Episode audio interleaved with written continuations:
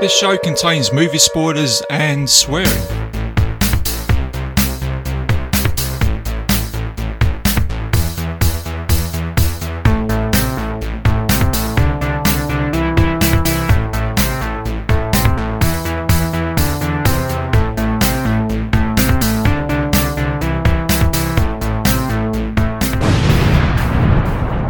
Whatever you've seen in the movies.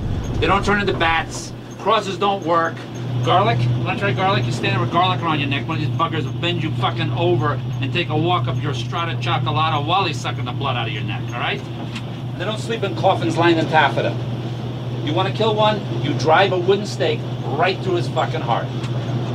Sunlight turns them into crispy critters.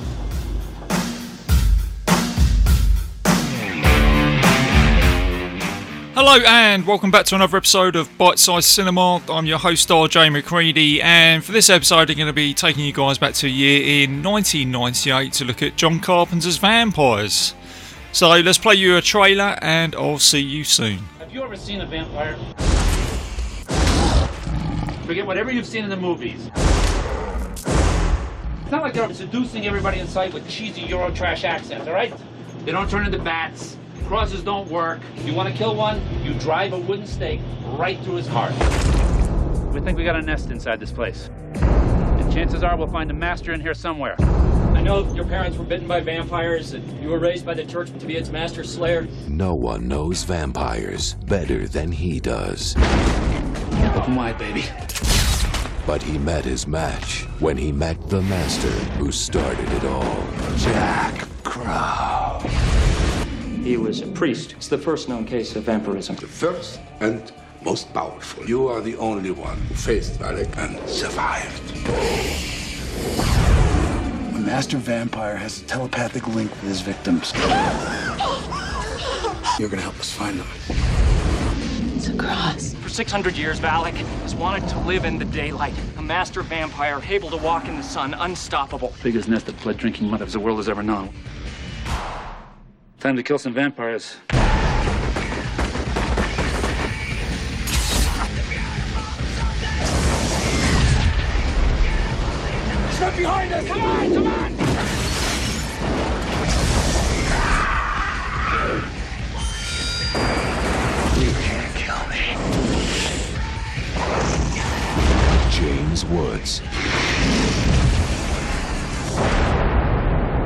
the master of terror comes a new breed of evil.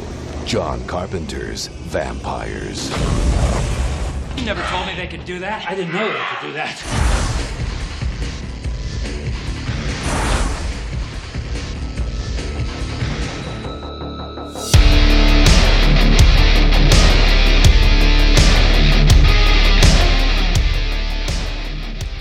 And welcome back, guys. So, the synopsis of this film is recovering from an ambush that killed his entire team. A vengeful vampire slayer must retrieve an ancient Catholic relic that, should it be required by vampires, will allow them to walk in sunlight. It was a movie that's rated 18. Uh, It's got a 6.1 on IMDb. Uh, it's um, directed by John Carpenter and as many of you should know by now that John Carpenter is one of my favourite film directors. I'll get into that in a little bit. Uh, let's quickly shout out the cast here. You've got James Woods, who is the protagonist in this film, um, who plays Jack Jack Crow, the vampire hunter. Uh, Daniel Baldwin has his sidekick Montoya, Sheryl Lee, uh, Thomas Ian Griffith as Valek, and some of you may know him uh, as Terry Silver from the uh, Karate Kid Part 3. Um, and you've also got um, a veteran actor in this, which is Maximilian Schell, who plays Father Adam, and I f- remember him more from the Disney movie The Black Hole. He plays a bad guy in that as well. So um, that's the cast. It's um, actually based on a novel by John Steakley. It was produced, or the investment in this movie was from uh, uh, Storm King Productions and Largo Entertainment with a budget for twenty million dollars. So it is basically a it's an independent horror movie um, directed by John Carpenter. And let's go back to John Carpenter to share some undying love that I have for that man as a director. Some of you may well know. Um, his career took off as an independent film director. I personally think that's where he works his best. Um, started off with um, Dark Star, then he had a massive hit with uh, Halloween, made a whole, whole ton of money. Um, went on to go and make The Fog and Assault on Precinct 13, Escape from New York, The Thing. So he had a run of really good films. Kind of just tailed off a little bit in the 80s, but um, even though he had a, a, run of movies that weren't very successful today, they're, they're, they're like cult movies like um, They Live. Prince of Darkness seems to be doing really well at the moment. It was a film that kind of got panned critically and commercially, but today people are starting to get that film. And then he made um, the Invisible Man movie, Memoirs of the Invisible Man. I think he just took that for the for the money um, because he didn't really stamp his name on that. Um, but you know, it's still still a good film. And then um, kind of got into the 90s. I think one of his best films in the 90s was actually In the Mouth of Madness. Um, then he did Ghost of Mars with it. That was after this film, and oh God, it's probably the probably my least favourite um, John Carpenter movie. But this film, uh, Vampires, it, it gets mixed reviews. Um, that's why I thought I'd talk about it today as a um, well, what I'm supposed to be doing for the show as a bite size episode for do like a you know my mini review on this. But um, yeah, it, it's one of those films I feel like I need to talk about um, because I think if we didn't have vampires and it was just sat on the shelf in John Carpenter's office, I think a lot of us would be saying, "Oh my god, that that sounds like a great film," and it's when you look at it, you think it's like a western. It's like the Wild Bunch. Um, when you talk about the synopsis, you've got a group of vampires, vampire hunters that are um, employed by the Vatican to go and kill the vampires. Um, it all sounds really good on paper, and I think um, I don't know. I've got a few few issues with this film. Um, I think the first twenty minutes is just like awesome, especially where you're introduced to um, Jack Crow and Montoya, and they're hunting down the vampires. And he says, you know, he's got the binoculars, and he says, "Looks like another New Mexican shithole." When you got the introduction of Jack Crow, you know he's a no nonsense character. Um, and Jack Crow himself, I, I, like because he, he, he is an archetypical John Carpenter hero. Um, up to his head in shit, like most of these um, protagonists in these films. Um, holds his own, doesn't take his hand out for anything like that, and I think in this case, um, John Carpenter has take, taken on the vampire genre by saying, well, if you want to go and hunt something that's vicious, you've got to employ something that's vicious. And I think Jack Crow is that, you know, he's that character. He's just as bad as the vampires are. And um, I've heard a few people um, comment on this film saying the, the only the only bad thing about vampires is that the va- is that Jack Crow won. There's a little bit of um, on the fence response here between whether people actually like this character or not. But I, I do. I like Jack Crow in this. I kind of kind of get his character, and there's a little bit of debate about James Woods himself um, offset as well. But I'll put that one side. Um, but yeah, no, I I like his character. I like his team. Like I say, I think the first 20 minutes of this film is good. Um, uh, I like it when he just opens up the back of the truck and all the, all the vampire hunters come out with all their tools, and then they go to this uh, dilapidated um, house, which looks kind of cool. And then the other thing is you've got here is the soundtrack in this movie, which I think is just killer. It's great. It's like a metal soundtrack. Um, I think John Carpenter's son had something to do that, Cody Carpenter, with the music. and um, they hired a, a, a metal band called the Texas Toad Lickers to um, do the music, um, which was helmed by John Carpenter. It goes really well. You know, I love that scene when uh, Jack Crow's got his crossbow and he tells the team, you know, this was the other thing as well. It's like um, there is something different in this film which I haven't seen before. Is where Jack is saying, "Today, gentlemen, we are running strictly by the book." So he has a code of um, conduct, which I think is cool, and he's he's a leader. Um, there's a bit where they get up to the door. They've got some cool, really cool tools here, and they, you know, there's um, one of the one of his men goes up to the door and he just presses, squeezes this trigger, and he just blows the door off. But then Jack says, you know, this is where he's got his actor leadership. He goes, right, this is my turn. He's got his leather gloves on. And he leads totally by example. He won't ask someone to do something unless he's happy to do it himself, and he does it in this occasion. Uh, reaching your hand into the door for the vampires is risky, but he does it, so that just shows the credit of him being a badass. Um, so yeah, this is this is good. You know, they're you know they're looking. It, it kind of reminds me a little bit of Aliens. You know, where they're sort of checking all the corners. You get that. Um, I'll call it like that sort of cheap um, horror scene where something jumps out of the cupboard and it's like a dead body. It's a bit of a cheap jump scare, but it's effective. And then you you're introduced to the vampire straight away and Montoya has got the car outside where he winches them out into sunlight. So, all the um, methods of killing the vampire in this movie, so that you know, sunlight does work, um, stake through the heart, and that's something that Jack mentions later on to the um, father Adam Padre. Um, which is quite a funny scene. He says, "Forget everything you know about vampires. You know, you put garlic around your head, they will bend you fucking over and kill you. he says, he says, the only way you're going to kill them is stick a stake right through their fucking heart.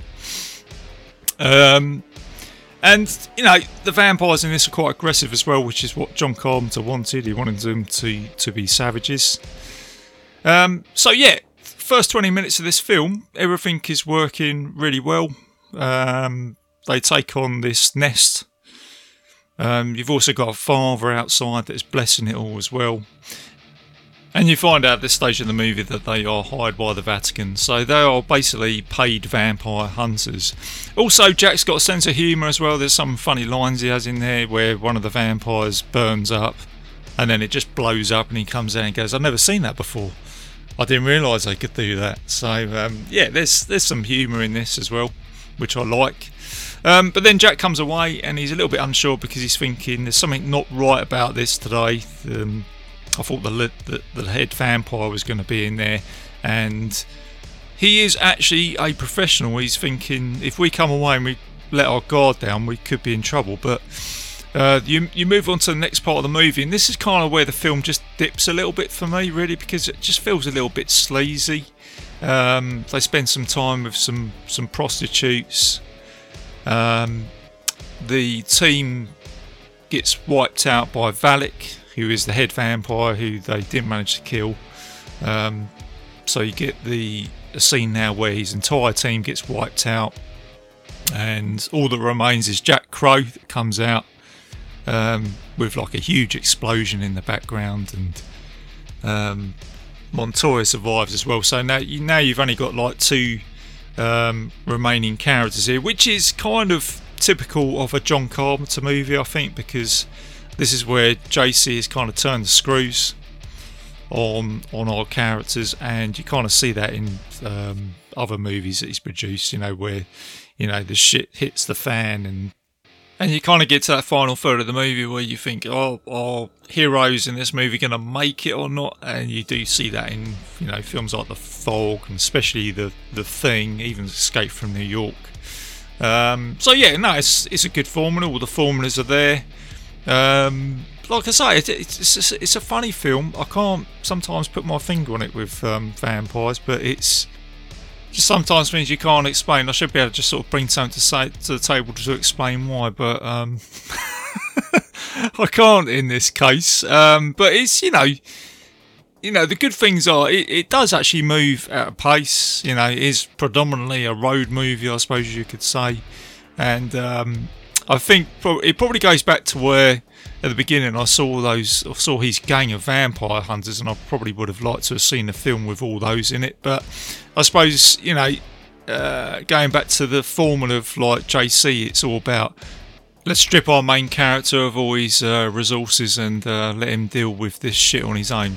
Uh, which is predominantly what this film is all about. Um, so yeah, let's move let's move on with the story. So um, there's something else I haven't seen here, which is kind of cool, is where uh, the prostitute Katrina she gets bitten by Valek, but she doesn't get completely turned, and they basically use her to try and find Valek, which um, again is something different in this movie. And then um, James Woods goes to see uh, the Vatican, which is the Maximilian Schell um, character. And you soon find out that he is up to no good. He's basically double crossing the team. He has a lot to do with the reason why they were double crossed. Um, because he's basically saying, I'm getting older and I'm beginning to feel like I'm going, you know, I'm getting closer to death. And he's thinking, actually, it might be a good idea that I become a vampire myself and maybe I'm on the wrong side. So you've got the double cross there as well. Um, one of the one of the characters I do like in this is actually um, Father Adam Padre. Um, you do focus on his story because he is new to the Jack Crow, team, and he finds out very very early on that um, Jack Crow is a bit of a nasty character, really, and he's he's a bit of a tough guy to try and work with. But then uh, the development between these characters grows throughout this movie, and it becomes Father Adam uh, becoming a badass by the end of the movie. So then, moving on, you've got the Valek. He resurrects fellow vampires. He slaughters a, a monastery. He comes across the relic, which is the uh, I think it's got like the black cross, which will enable them to walk um, on Earth during the sunlight, which is going to be a problem for the human race. Um, so you kind of got like a bit of an end of the world scenario here. Um, as I mentioned earlier, you get a scene here where uh, Jack Crow is explaining to Father Adam that you know if you want to kill a vampire, you basically stick a wooden stake straight through its fucking heart. Um, so there's no messing about there. And then um, as you're moving towards the uh, final third half of this movie, um, Jack gets captured by Valek and he gets used for a ritual. Um, so he basically needs the blood of a crusader uh, to perform this ritual. So then they have the cross, so then they can walk throughout um, the the daylight. And you know, again, you've got um, some funny one-liners here from Jack Crow, where he's kind of basically, you know, talking to Valek, and he says, "Listen, Valek, even after like 800 years, you still got a little bit of wood in that mahogany there. You're still able to get like a hard on. You know what I mean? So um, that was cool. That was good. I liked that. Um, and then Montoya gets bitten by Katrina, so he is then turning into a vampire himself. But then he he still raises the bar because he comes to rescue um, Jack Crow whilst he's tied to the cross. So he comes in, guns blazing. So you kind of got this like final shootout. And then you got Father Adam who comes to Jack's rescue as well. And by this point, this is where Jack Crow is kind of warming to him and he's saying, "Yeah, go on, go on, um, Padre, you take him on." Um, and then Jack uh, eventually kills Valek um, with the cross. He, he impales him, and then the sun sun rises, and he puts him out into the sunlight, and then he burns up into crispy critters, as, as he says. Um, so by the end of this movie, he manages to save the day. But then you do you do get left on a little bit of a uh, John Carpenter cliffhanger, um, where Montoya and Katrina kind of like formed a relationship. They both turned into vampires. But um, this is where Jack Crow comes out. He's got like a little bit of um, sympathy from both, and he says that, you know, you saved my life, so in in return, I'm going to give you two day head start. And this is this always makes me laugh because there's a line now that Jack Crow uses, which everybody thinks it was used um, for the first time in Taken. But Jack Crow actually comes out and says it. Um, he says, I'm going to give you a t- two day head start. But let me tell you this I will find you, I will hunt you down, and I will kill you. So there you go. It's, you know, Jack Crow said it before um, Liam Neeson did in Taken. So yeah, just a little bit of trivia there. Um, and then that's how the film ends. So, you know, he saved the day. Um, it's kind of like I say, it's kind of left on a little bit of a cliffhanger, and then you've got the um, final credits with the uh, Texas Toad Lit- uh, Lickers song, uh, which is pretty cool. So yeah, you know that's vampires. That's, that's it in a, you know a bite-sized sort of way. Um, I think it's just uh, you know I've done this episode today because. I think there's a there's there's a good film there somewhere. I can't help myself with vampires. I keep picking it up, and I think John Carpenter's done it because it's probably the closest one he's done to a western. Um, I think he said himself is basically the Wild Bunch with vampires, which is pretty cool. It's I think it's great that Vamp, um, John Carpenter has done a film with vampires in it. Um, I think if he hadn't have done it, I think we would probably all be saying today, wouldn't it be cool if John Carpenter did um, a vampire film? Um, I like James Woods in this film. Um, I think he's cool. I think he is that archetypical uh, John Carpenter character. He's badass. He's got some good one-liners. Um, he doesn't take any shit. Um, he'd probably be the bloke that I would want to be rescued if I was taken by vampires um, myself. You know, he's got a little bit of a sense of humour about him.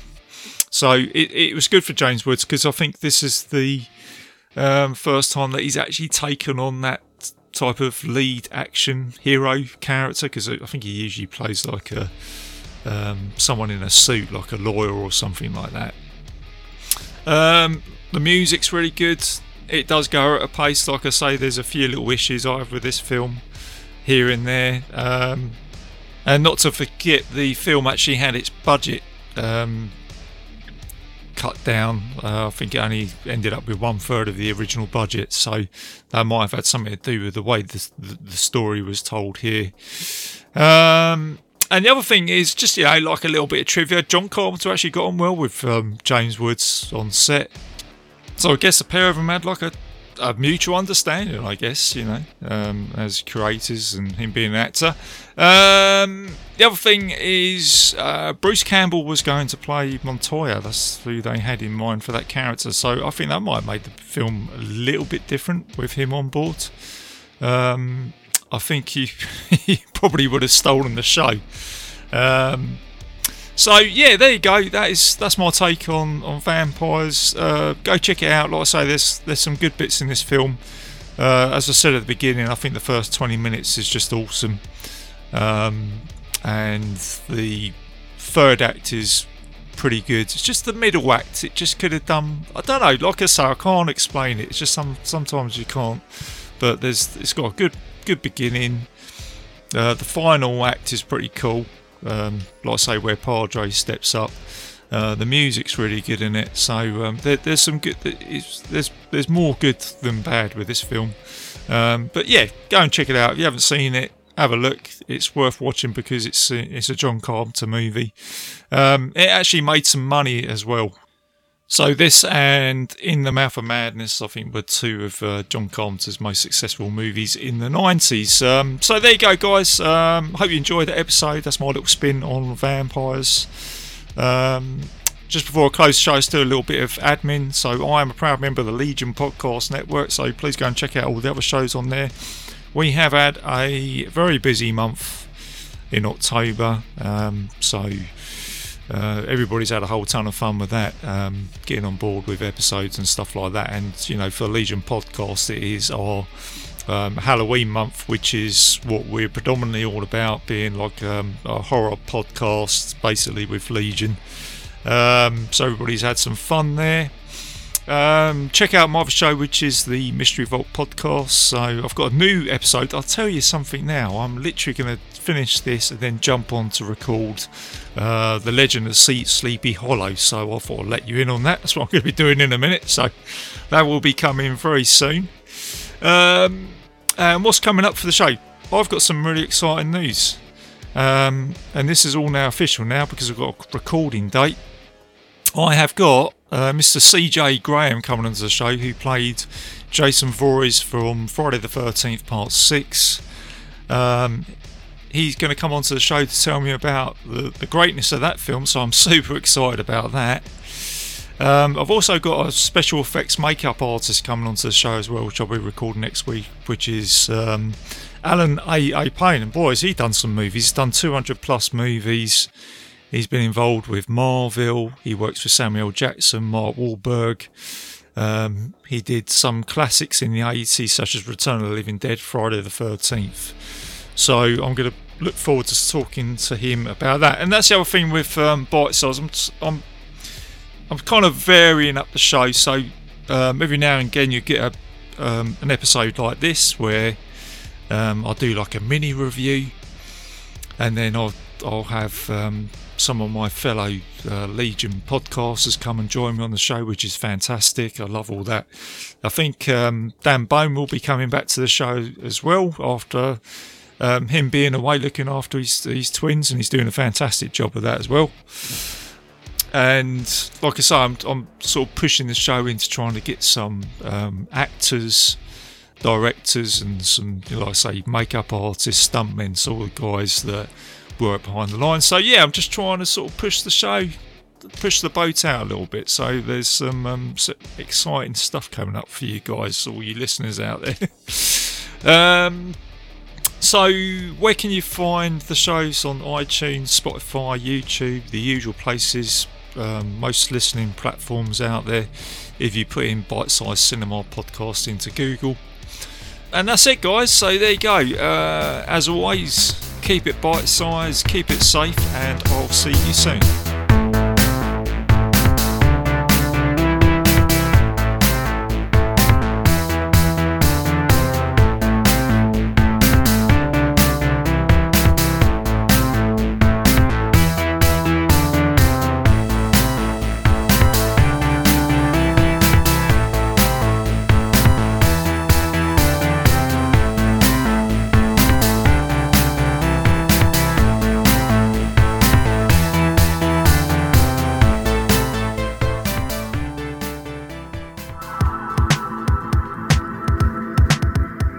Enjoyed this show, then make sure you check out the other great shows on the Legion Podcast Network, like Cinema Psyops, Cinema Beef, Devour the Podcast, Duncan and Bo Come Correct, Exploding Heads Horror Movie Podcast, Friday the 13th, Get Slayed, The Helming Power Hour, Hello, This is the Doom Show, Hero Hero Go Show, Kill the Cast, Underwater Kaiju from Outer Space, Jerry Hates Action, Legion After Dark, Mental Health, Obsessive Cinema, Discourse, Pick Six Movies, the podcast by The Cemetery, the podcast on Haunted Hill, the Psychosemantic podcast, Rick Radio, House of Wax, Dude Looks Like the 80s, Rabbit and Red Radio, the Shadecast, Short Bus Cinema, Two Drink Minimum Commentaries, the VD Clinic, Who Will Survive Horror Podcast, and Witch versus the Doomsday Clock. With such a widespread of shows, there is guaranteed to be a niche for you to fall in love with.